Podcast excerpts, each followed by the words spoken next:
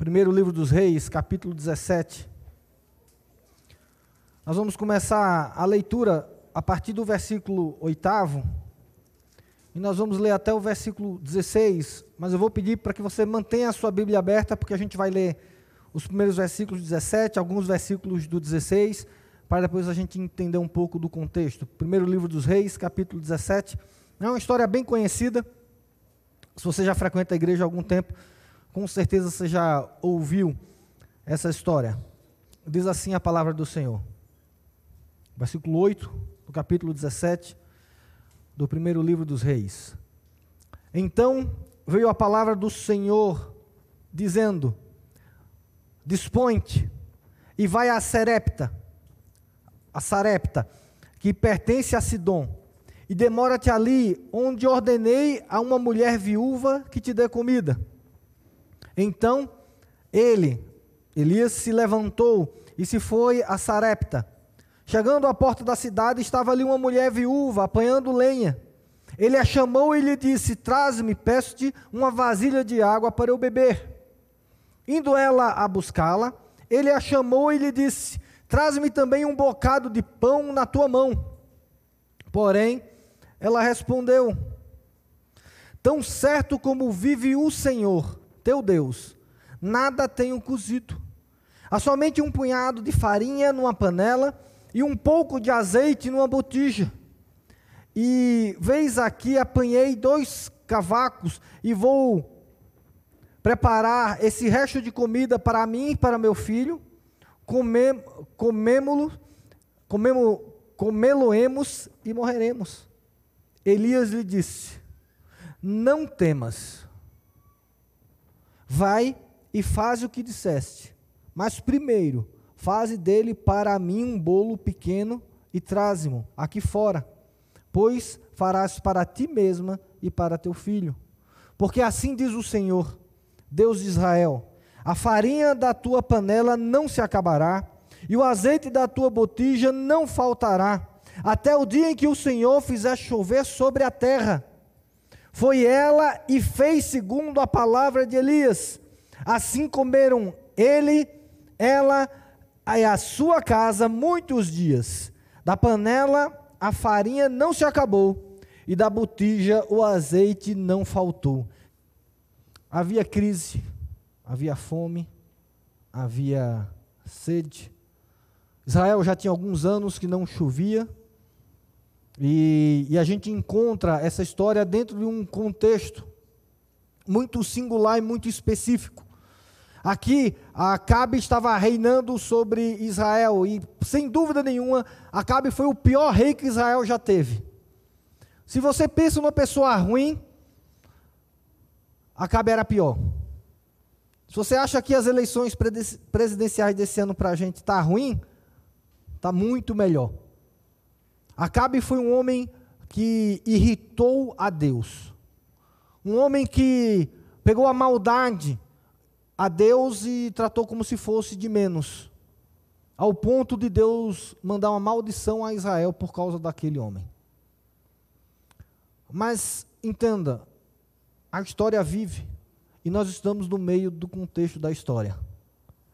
E no meio dessa palavra do Senhor Acabe, havia essa viúva, havia o profeta, havia o Deus de Israel, os ensinos de Deus, e naquele momento havia fome sobre Israel.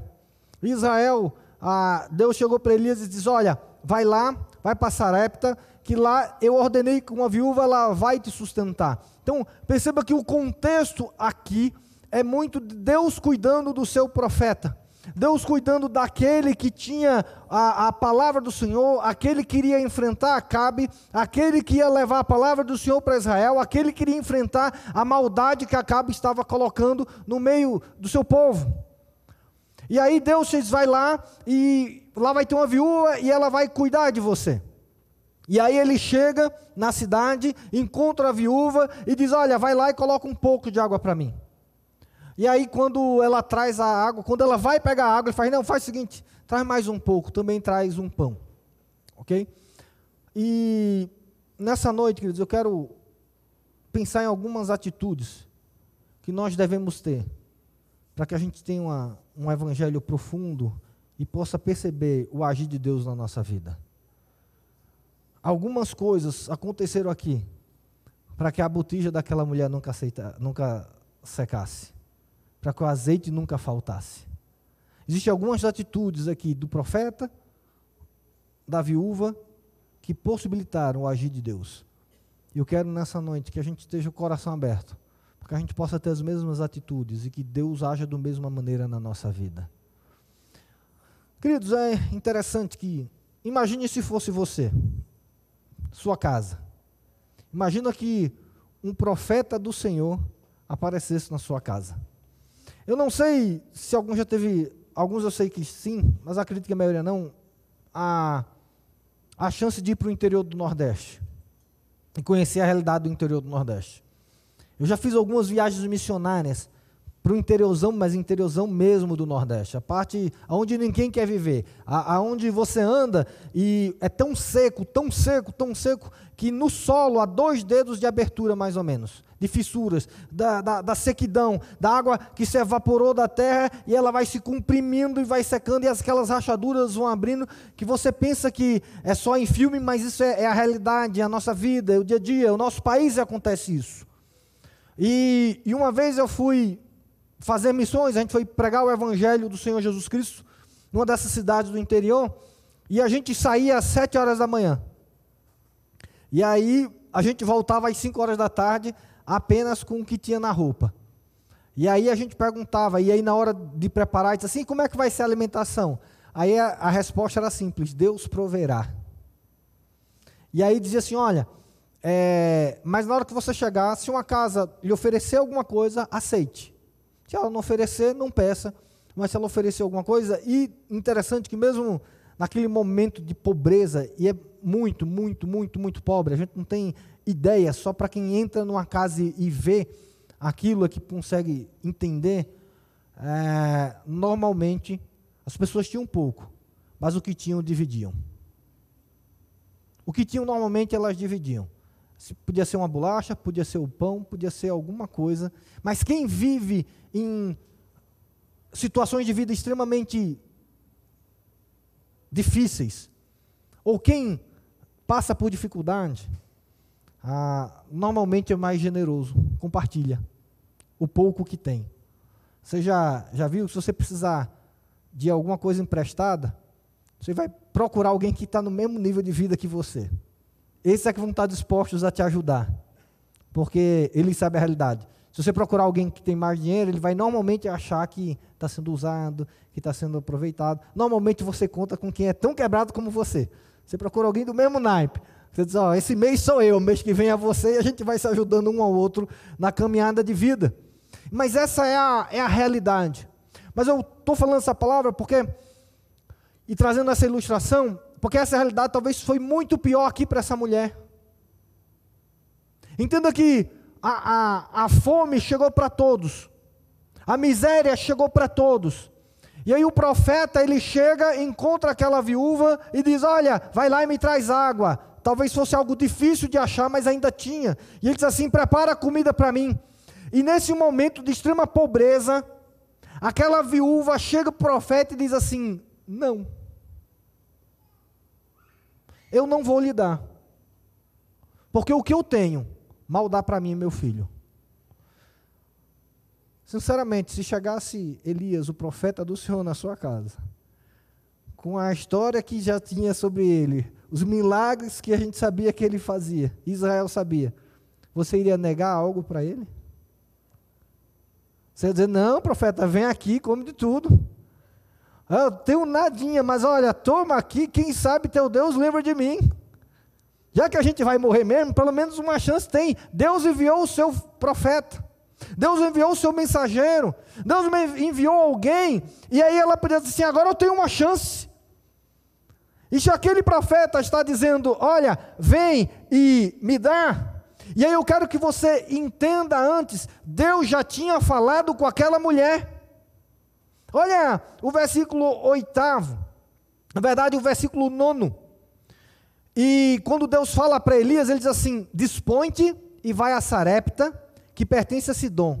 E demora-te ali, onde o quê? Olha, olha a expressão, onde o quê? Ordenei. Ele já tinha falado. Não é ordenarei, falarei, providenciarei. Não, Deus está dizendo que eu já ordenei. A quem? A uma mulher viúva que te dê comida. Deus já tinha dito àquela mulher: Olha, meu profeta vai vir, você vai recebê-lo e dê comida a ele. Deus falou para aquela mulher, Deus já tinha falado para ela, mas chegou o profeta. O profeta, como Deus falou, disse: Me prepara comida. E mesmo Deus já tendo falado, o profeta tendo pedido, a resposta da mulher foi o quê? Não. Não vou dar. Por quê? Ah, querido, e aí é que vem a parte interessante. Porque eu não estou bem. Minha família não está bem. Eu não vou dar, porque o que eu tenho vai ser para mim e para o meu filho. E a gente vai comer e vai morrer. E ponto final. O que eu acho interessante nessa história é que aquela mulher fez aquilo que nós não faríamos. E aquilo que muitas vezes nós não fazemos. Ela falou a verdade. Mas Deus falou, e ele disse assim: Mas eu não quero. Deus falou, mas eu não tenho. Deus falou, mas Deus não mandou. Deus falou e eu não estou vendo eu vou, profeta, você quer saber qual é a minha realidade? É a seguinte: está vendo essas duas cumbuquinhas? É o que eu tenho. Eu vou fazer, vou comer com meu filho e vou morrer. Essa é a situação que eu tenho. Eu não tenho alegria em lhe vê-lo, eu não tenho alegria em recebê-lo, eu não tenho alegria em te dar, porque a minha situação, a minha alma está morta, está doente, está sem fé, está sem esperança. Entenda que o que eu quero falar é que aquilo não ofendeu o profeta. O ouvir o que eu não estou bem, não teve repreensão do profeta. Ela dizer assim: Olha, profeta, desculpa, mas eu vou fazer e eu vou comer. Isso não indignou o profeta. O profeta não se levantou irado e blasfemou, ou, ou falou contra ela, ou amaldiçoou-la, ou, ou deu uma lição de moral a ela, ou disse à mulher: Olha, Deus já tinha falado a você, cadê a sua fé? Ah, você está passando por isso por causa do seu coração. Meus irmãos, nós precisamos entender, e aqui, querido, nós precisamos abrir o nosso coração para isso. Deus quer sinceridade do nosso coração. Sabe por quê, querido? Nós temos um Deus que tem empatia para conosco. Querido, Deus não é alguém como eu que não tem empatia nenhuma com você, muitas vezes. Deus não é como as pessoas onde você abrir o seu coração e mostrar o seu problema, vão apontar o dedo e vão dizer: "Tá vendo?" Ou simplesmente vão ficar te julgando pelo que aconteceu. Há algum tempo, no final do ano passado, veio um, um, parente da minha avó, de João Pessoa, e aí ele gosta muito de mim, fez, ah, vamos tomar um café? Eu falei, vamos. E ele fez, só que eu vou levar um casal que perdeu a filha há um ano, mais ou menos, e eles não estão lidando bem com isso. E aí você leva uma palavra para eles, então? Então, tá bom, vamos. E aí, na hora que a gente sentou, a gente começou a conversar com o casal, e o casal começou a falar que o momento deles era muito difícil, porque a filha tinha se suicidado. E o que mais, além da perda da filha, o que mais incomodava o coração deles foi a falta de antipatia dos conhecidos. Que, quando viram a filha tinha sido suicidada, começaram a dizer para o casal os erros dele que levaram a filha a ter cometido suicídio. Olha, sua filha morreu, mas é porque vocês não levaram para a igreja. Sua filha morreu, é porque vocês não, não ensinaram a Bíblia para ela. Sua filha morreu, é porque vocês não, não foram duros com ela.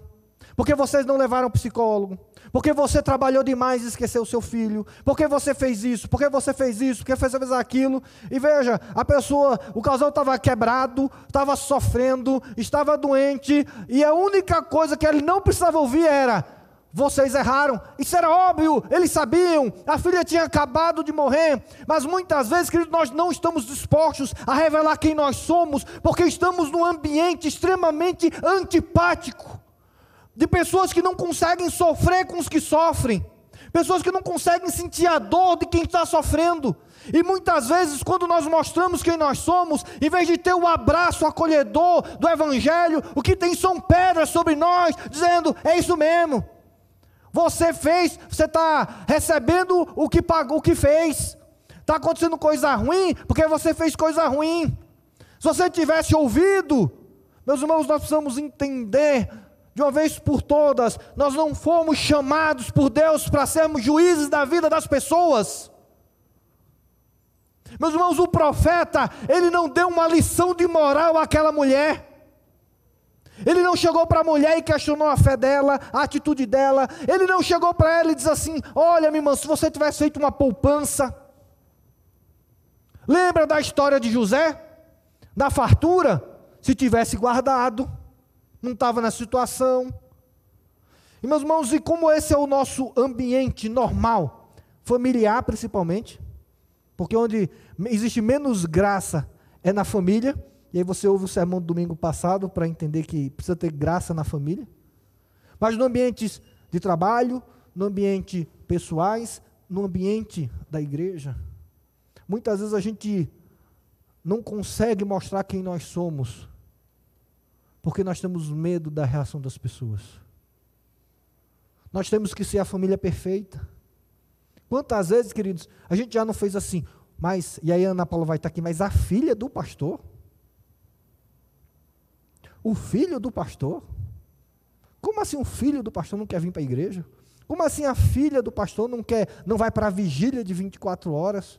Como assim a, a, família do presbítero? Como assim? Já percebeu quantas vezes a gente fala isso? Quantas vezes a gente não abre porque as pessoas ficam escandalizadas com o óbvio que é, ninguém é perfeito. Todos nós temos problemas. Mas na teoria isso é verdade. E aí eu quero usar o preâmbulo, a nossa, a, a, o testemunho que nós tivemos aqui.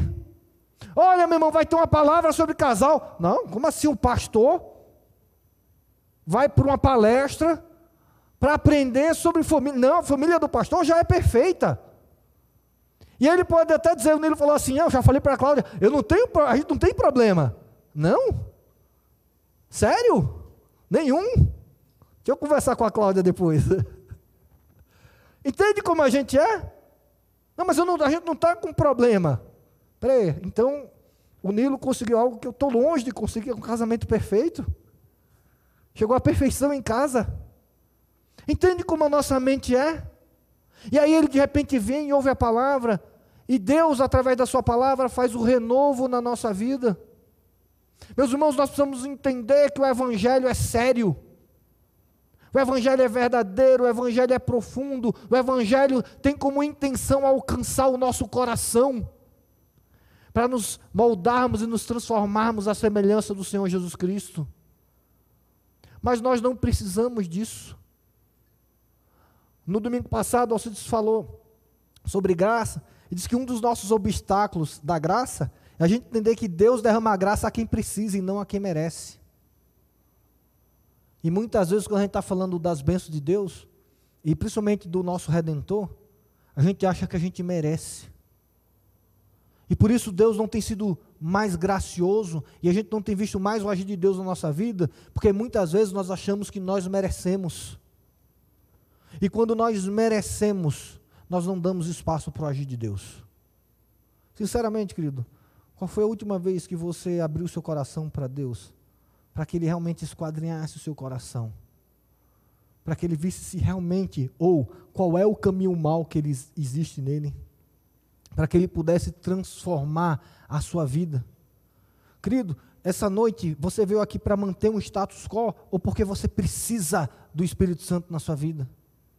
Você lê a palavra de uma maneira mais mística, de uma maneira muito mais é, espiritualizada, tipo, olha, ah, lê a Bíblia, hoje eu estou forte, ou porque você entende que o seu caráter ainda é ruim, você entende que a sua natureza ainda é pecaminosa, que existem problemas sérios em você, e que a única solução que existe para você é o agir do Espírito Santo através da palavra, renovando, transformando e trazendo o Evangelho inteiramente para a sua vida. Mas muitas vezes, queridos, nós pegamos a religiosidade e abrimos a porta da hipocrisia, e quando vem o profeta, nós dizemos: profeta, está tudo bem. Você quer um pãozinho? Está aqui. Mas na verdade o coração está quebrado, está arrebentado, e muitas vezes nós não podemos nos abrir porque temos medo do que as pessoas vão achar, temos medo do que as pessoas vão pensar de nós. É aquela ideia, todos nós somos pecadores, mas ninguém consegue nomear um pecado. Existem liturgias de confissão de pecados, onde não tem um pecado nomeado. Mas todos nós estamos de joelhos pedindo perdão. Por quê? Não, não. Aí a gente diz, pelos pecados ocultos. Querido, se você tem um pecado oculto, vou te dar um melhor conselho da sua vida. Peça para Deus revelá-lo para você se livrar dele. Porque pecado oculto abre brechas para a vida. E nessas brechas o inimigo faz a festa. Você tem um pecado oculto. Você está abrindo uma brecha onde Satanás sempre vai alcançar o seu coração. Não se brinca com pecado. Mas a gente tem que mostrar que está tudo bem. Como assim eu vou dizer que eu estou com um problema no casamento? Como assim eu vou dizer que eu estou chorando porque meu filho ele está longe da igreja? Como assim eu vou dizer e assumir que meu filho é um pecador e ele erra? Querido, nós não podemos mais disfarçar uma família feliz que não é feliz. Porque aí a ideia é, não, a nossa família não é feliz, vamos escancarar isso. Aí escancara com divórcio. Não, escancare com a transformação poderosa do Espírito Santo na sua vida e na sua casa. Querido, se seu filho está mal na, com Deus, se ele não tem vida com Deus, não floreie, assuma isso e coloque diante do trono de Deus o seu filho. Querido, nós somos da geração que vivem pelos filhos, que os filhos não erram. Eu fui chamado um, alguns meses na escola. Vocês veem meus filhos, acho que eles são bonzinhos. Vocês não conhecem. Fui chamado na escola. Aí, eu o que é que foi? Aí a tia fez, não, é porque o Lucas fez arte. Fiz, é? Qual foi a arte dele? Não, ele pintou todos os numerais na, na parede da sala da escola, da sala dele. Então, na verdade, foi o alfabeto. Então, quando ele chegou lá, ele tinha feito do A ao Z na parede toda. Eu fiz, primeiro está certo, que se ele fez errado, ele vai apanhar para aprender a fazer o alfabeto, não é isso? Mas fez certinho, do A ao Z, uma arte maravilhosa. E aí eu respirei fundo, eu fiz, ele nunca riscou meia parede lá em casa. Aí vai escrever o alfabeto todo na escola. Tá bom. Aí chamei, primeiro chamei a, a professora e fiz assim, ok, e quanto é para pintar? Eu vou, eu vou assumir e eu vou corrigir dele. Não, não, não precisa pintar não, porque a parede é lavável e a gente vai, pode deixar que a gente vai limpar. Eu fiz, é lavável? Não, vocês não vão limpar não. Amanhã de manhã, ele vai limpar tudo o que ele fez. Aí a tia olhou para mim, como, como assim? Sim, ele vai limpar. Não é, não é lavável? Ele vai, eu vou conversar com ele, e ele vai lavar. E se ele não lavar, quem vai lavar sou eu. Porque o ônus de educar sou eu, é meu, não é dele. E aí, quando chegou em casa, eu tive uma conversa amorosa com meu filho. E disse que ele ia lavar. E se ele não limpasse, quem ia limpar ia ser eu e ele no final do dia. Mas se eu tivesse que limpar, ele ia se arrepender o resto da vida. Simplesmente, filho, é isso. Você vai limpar, estou lhe dando uma chance. Se você não limpar, não tem problema. Quando o papai chegar do trabalho, for lhe pegar na escola, o papai vai limpar com você. Mas se isso acontecer, você vai se arrepender o resto da vida. E aí, no outro dia, o que eu quero mostrar é que, sim, primeiro que o espanto da professora fez: Como assim você vai lavar? Não, eu vou lavar. Quem fez a trela foi meu filho. E quem tem que educar ele sou eu. Ah, mas por que ele vai ter que limpar? Porque ele é pecador. Ele tem uma semente do mal no coração dele. Eu conheço o DNA dele, é o meu. Ele é bonitinho assim, tá? A diferença do pai é que o pai sempre foi feinho, então não podia nem usar a beleza para né, para enganar. Mas ele vai bonitinho, aquela vozinha de bebê ganha todo mundo. É maldade no coração. Eu conheço porque o DNA dele é o meu. E ele tem que aprender que o errado é errado. Ele tem que saber que o erro traz consequências. E quem tem o privilégio de ensinar isso a ele sou eu. Quem vai ter o privilégio de pegar a mãozinha dele e limpar a, a, a, a, sala sou eu se ele não fizer. Não é chegar e dizer que a responsabilidade é da escola, que largou o menino, porque essa é a nossa geração.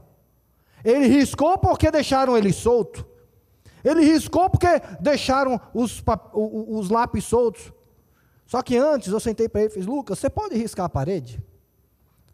Ele fez, não. falei, por que você fez? Falei, ah, eu estava com meu amigo Jorge, e aí a gente começou a fazer o alfabeto. Falei, é, que bom. Mas você sabe que isso é errado, não sabe? Sei. Então você vai limpar. Papai quer. Não, você não vai fazer. Porque se um dia você pichar um muro, você vai limpar esse muro todinho.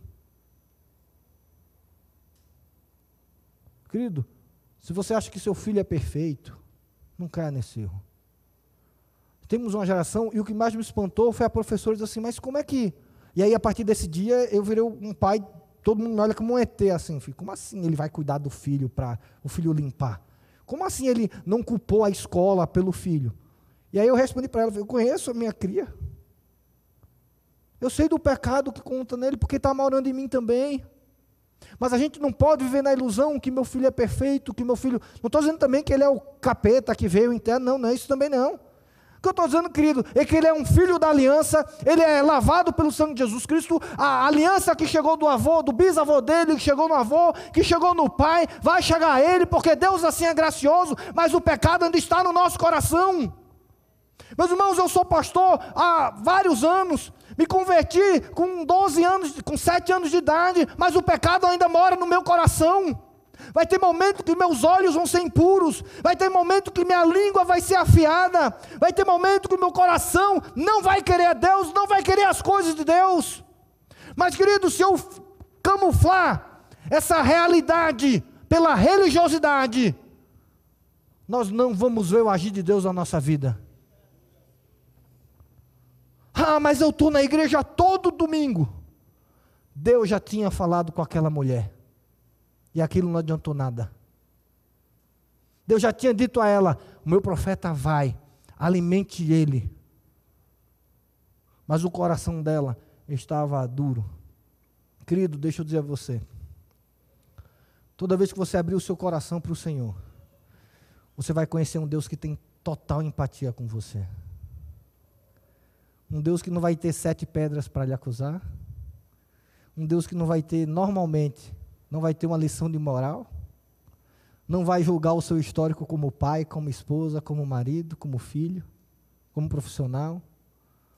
Não vai ter um Deus que vai ter um sermão enorme, mostrando todos os seus erros e te acusando de toda a maldade, porque Deus já sabe de tudo isso. O que você vai conhecer é um pai que vai estar de braços abertos, Dando, que bom que você voltou, meu filho. Pega o anel, coloca no dedo dele. E a gente caminha junto daqui para frente. Elias olhou para aquela mulher. Depois que ela diz assim: Não vou lhe dar. Elias olhou. Versículo 13 diz assim: Elias lhe disse. O que é que ele lhe disse? Não, não tema. Querido, não tema abrir o seu coração para Deus. Não temas. Mas eu estou com raiva de Deus. Eu vou comer e morrer. Deus não tem cuidado de mim. Deus abandonou minha família, Deus abandonou o nosso país. Olha a desgraça que vivemos, e a palavra do profeta é: não temas. Mas você não está vendo, Deus, o que eu fiz? Eu recusei o teu profeta, eu recusei a tua palavra, e o profeta diz: Não temas. Você não precisa ter medo de Deus, porque Jesus Cristo pagou a nossa dívida diante dEle. Nós podemos entrar diante do Pai, ter livre acesso a Ele, em nome de Jesus Cristo, pela obra de Jesus Cristo, podemos dizer: Pai, estou aqui como eu estou, mas me transforma, me muda. Eu preciso do teu agir. Veja o filho pródigo. Pai, não quero morar na sua casa. Me dê minha herança, eu vou embora. Ele saiu. Gastou tudo o que tinha. Ele voltou para casa. E ao voltar para casa, ele recebeu um abraço. Não teve uma palavra de julgamento. Só do irmão, né? Do irmão teve. Mas de Deus não teve. Deus tem empatia conosco. Mas, querido, você não precisa fingir. Você não precisa achar que está tudo bem. Até porque muitas vezes os problemas, as situações em que vivemos, não são culpas nossas. Qual era a culpa da mulher por estar passando fome? O Satanás era Acabe.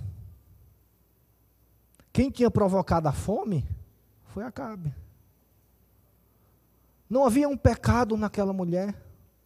Não havia algo que ela tivesse feito, que ela estivesse recebendo diretamente a, a, a mão pesada de Deus, os efeitos da mão pesada de Deus. Aquela mulher não, não era uma mulher incrédula que blasfemou contra Deus. E meus irmãos, entenda isso. Ah, muitas vezes, eu não quero dizer aqui que nós não temos culpa, mas muitas vezes as coisas acontecem que saem do nosso controle. E a falta de controle da nossa vida é algo natural. Pai, infelizmente, seu filho, ele é dono da vida dele. Ele vai casar com quem ele quer, ele vai trabalhar onde ele quer, ele vai tomar as decisões dele. Você não pode se culpar pelas decisões do seu filho. Esqueça essa nossa mania de ficar julgando as pessoas e botando culpa nos outros. Não, querido, a culpa é de cada um. Muitas vezes a nossa família não vai bem, e porque não necessariamente porque alguém está em pecado, porque tem alguém errado, porque tem alguém a, a, destruindo, porque não, o que falta é às vezes sentar e conversar, ajustar os ponteiros. Você não precisa entender dizer assim, olha Deus, está tudo errado, me perdoe. Não, às vezes é, Deus, precisamos de um ajuste. Você pode ser um bom marido, um marido que, que glorifica o nome de Deus na sua casa, você assume o seu papel de homem, mas mesmo assim ainda tem questões para melhorar na vida. Isso é o comum, isso é natural. Meus irmãos, o profeta, quando olhou para a mulher, e ela abriu o coração, e ela escancarou tudo o que ela tinha, inclusive diz assim: profeta, o teu Deus, a palavra dele foi: não temas. Não temas. E aí provavelmente ele repete o que Deus tinha dito. Não temas, vai e faz o que disseste. Foi que ela disse: Eu vou fazer o bolo para mim, para o meu filho e vou morrer. Ele diz assim: Faz o que disseste, mas primeiro, faz um pouquinho para mim. Já que você vai morrer com um, com meio a gente morre mais rápido. Vai e faz. Agora. Faz para mim um bolo pequeno e traz uma aqui fora. Depois farás para ti mesmo para o teu filho. Aí ele fala assim: Não temas, porque assim diz o Senhor, Deus de Israel. Querido, segunda coisa, Deus é um Deus que fala. Na crise, Deus fala. Na dificuldade, Deus fala. Deus sempre tem uma palavra para nós. Deus não está mudo. Deus não está não se importando. Deus tem algo para te ensinar, Deus tem algo para te orientar, Deus tem algo para te falar. Deus sempre fala, Ele fala na palavra, e a gente pode entender os caminhos de Deus aqui, mas Deus também fala fora da palavra, na perspectiva pessoal, na perspectiva do consolo, na perspectiva daquilo que você nem espera. Veja, querido, Deus falou ontem no encontro de casais, no curso. Porque Deus está sempre falando. E por que eu vou para o curso? Eu não vou para o curso porque eu tenho um problema. Eu vou para o curso porque Deus? Porque Deus fala. E se Deus fala, a minha atitude é o quê? ouvir. Querido, por que você veio na igreja hoje? Venha porque Deus fala. Porque Deus fala aqui. Deus fala através da sua palavra.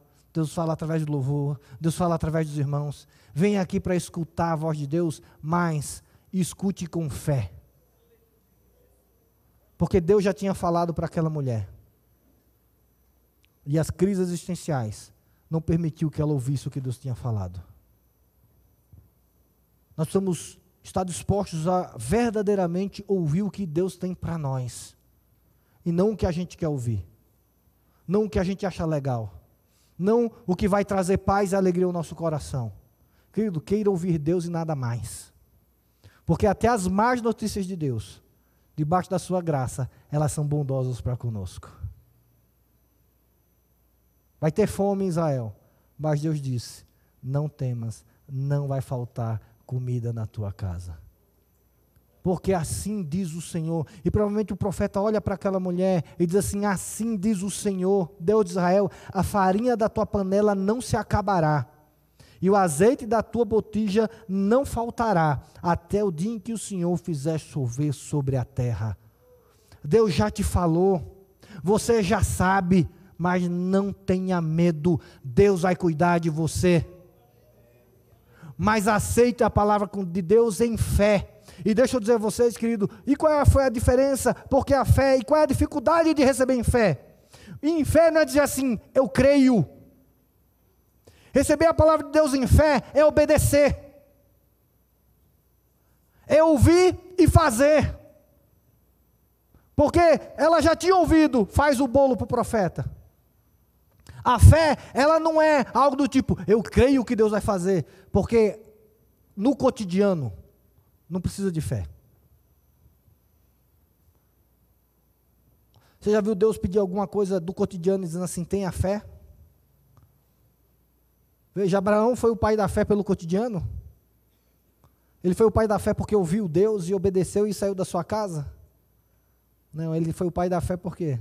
Porque Deus assim, vai lá e sacrifica teu filho. Querido, para o comum não precisa de fé. Deixa eu dizer isso para você. Para o cotidiano, para o comum, não precisa de fé. Se você tem dinheiro na conta, na sua conta, e tem uma conta para pagar, e tem um dinheiro para pagar, não precisa de fé. Você vai lá e paga. Você agradece a Deus, você fala, Deus, muito obrigado, obrigado pela tua provisão, mas não precisa de fé. Quando Deus vai exigir sua fé, sempre vai ser para aquilo que não é natural. Você está pronto para isso?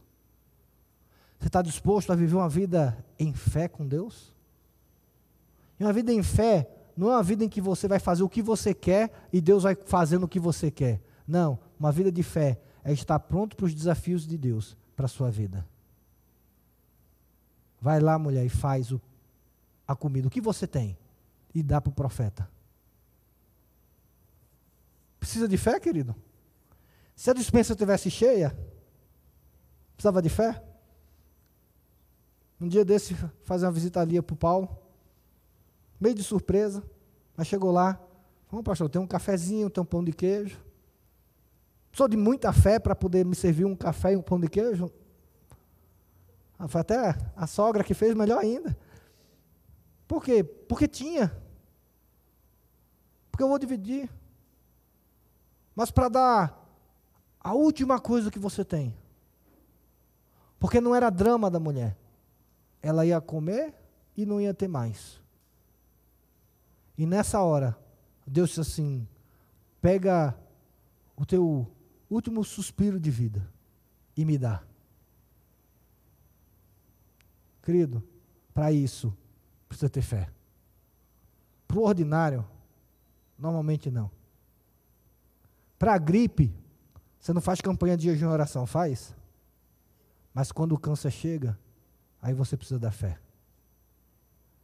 Quando o empoderável chega na vida da gente, a gente precisa de, fazer, de fé. Querido, a gente precisa aprender a ouvir a palavra de Deus em fé.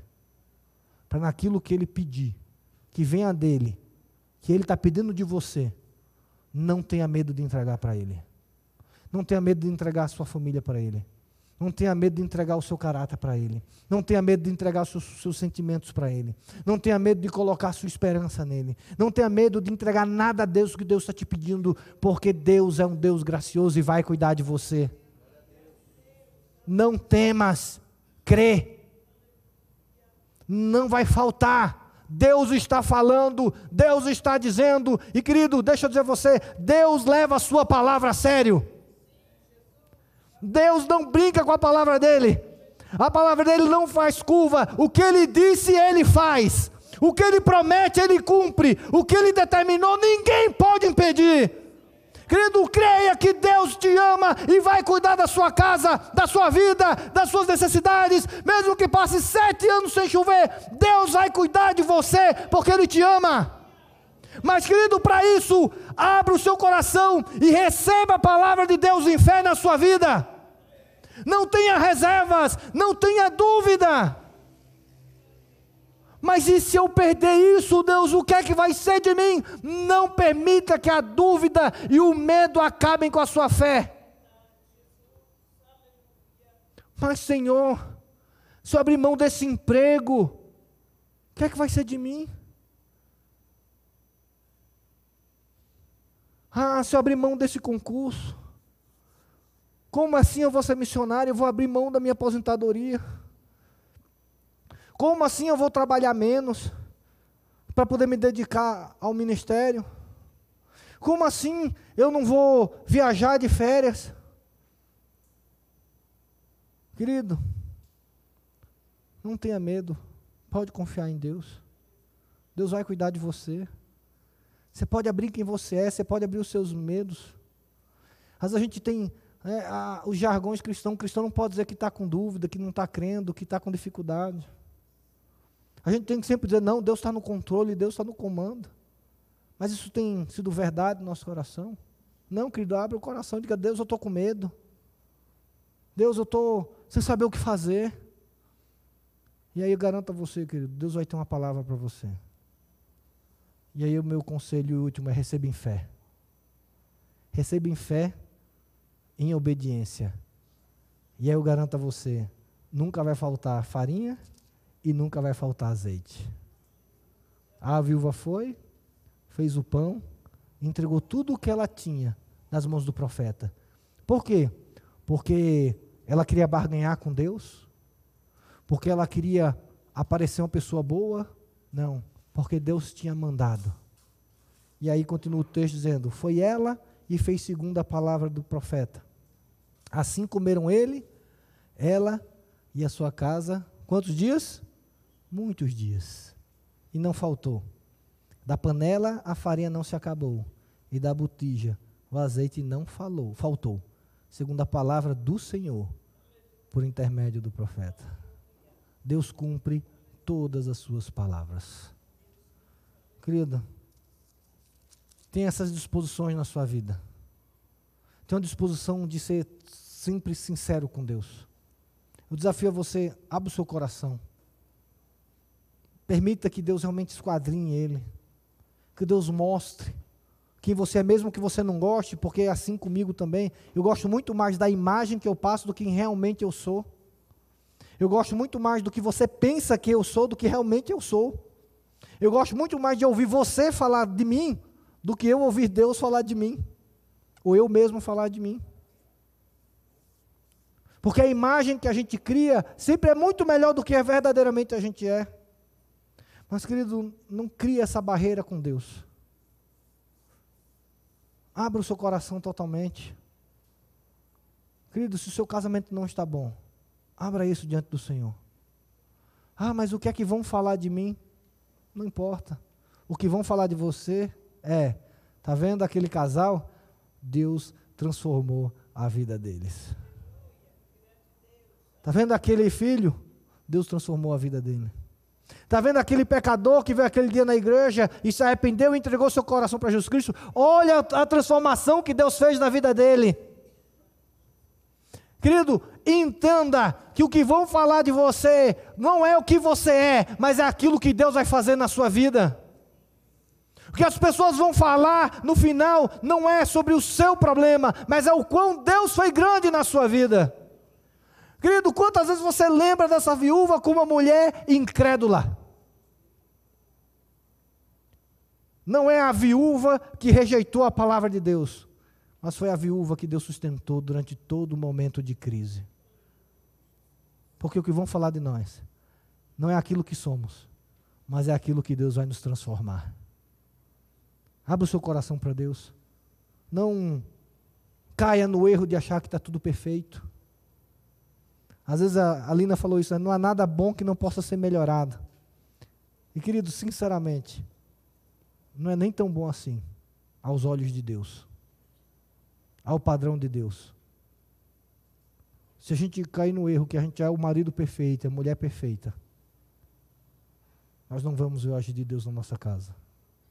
Se nós acharmos que os nossos filhos são perfeitos, nós não vamos ver o agir de Deus nos nossos filhos. Se você achar que, sua, que seu casamento é ideal, em Cristo, é que nós vamos alcançar o nosso potencial de ideal. Porque se você achar que está tudo bem, você não vai precisar de Deus. Você vai merecer Deus. Você vai dizer, não, Deus vai agir na minha família. Olha como minha família é linda. Olha como meus filhos são perfeitos. Olha como meu casamento é perfeito. Eu mereço Deus. Deus vem para minha casa. Não, querida. Quando você abre quem você é, você vai orar dizendo: Deus, eu preciso de ti. Qual foi a última vez que você fez essa oração, querida?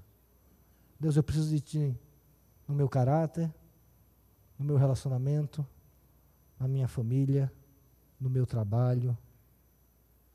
Eu preciso de Ti na igreja. Eu preciso de Ti no meu ministério. Senhor, eu sei que não estou de acordo. E aí eu garanto a você: dificilmente vai ter um sermão lhe esperando, críticas lhe esperando. Provavelmente vai ter um Deus gracioso, de braços abertos, dizendo: Vem, filho, vamos andar junto. E vamos vencer juntos. Você vai ter o meu auxílio para aquilo que você precisa.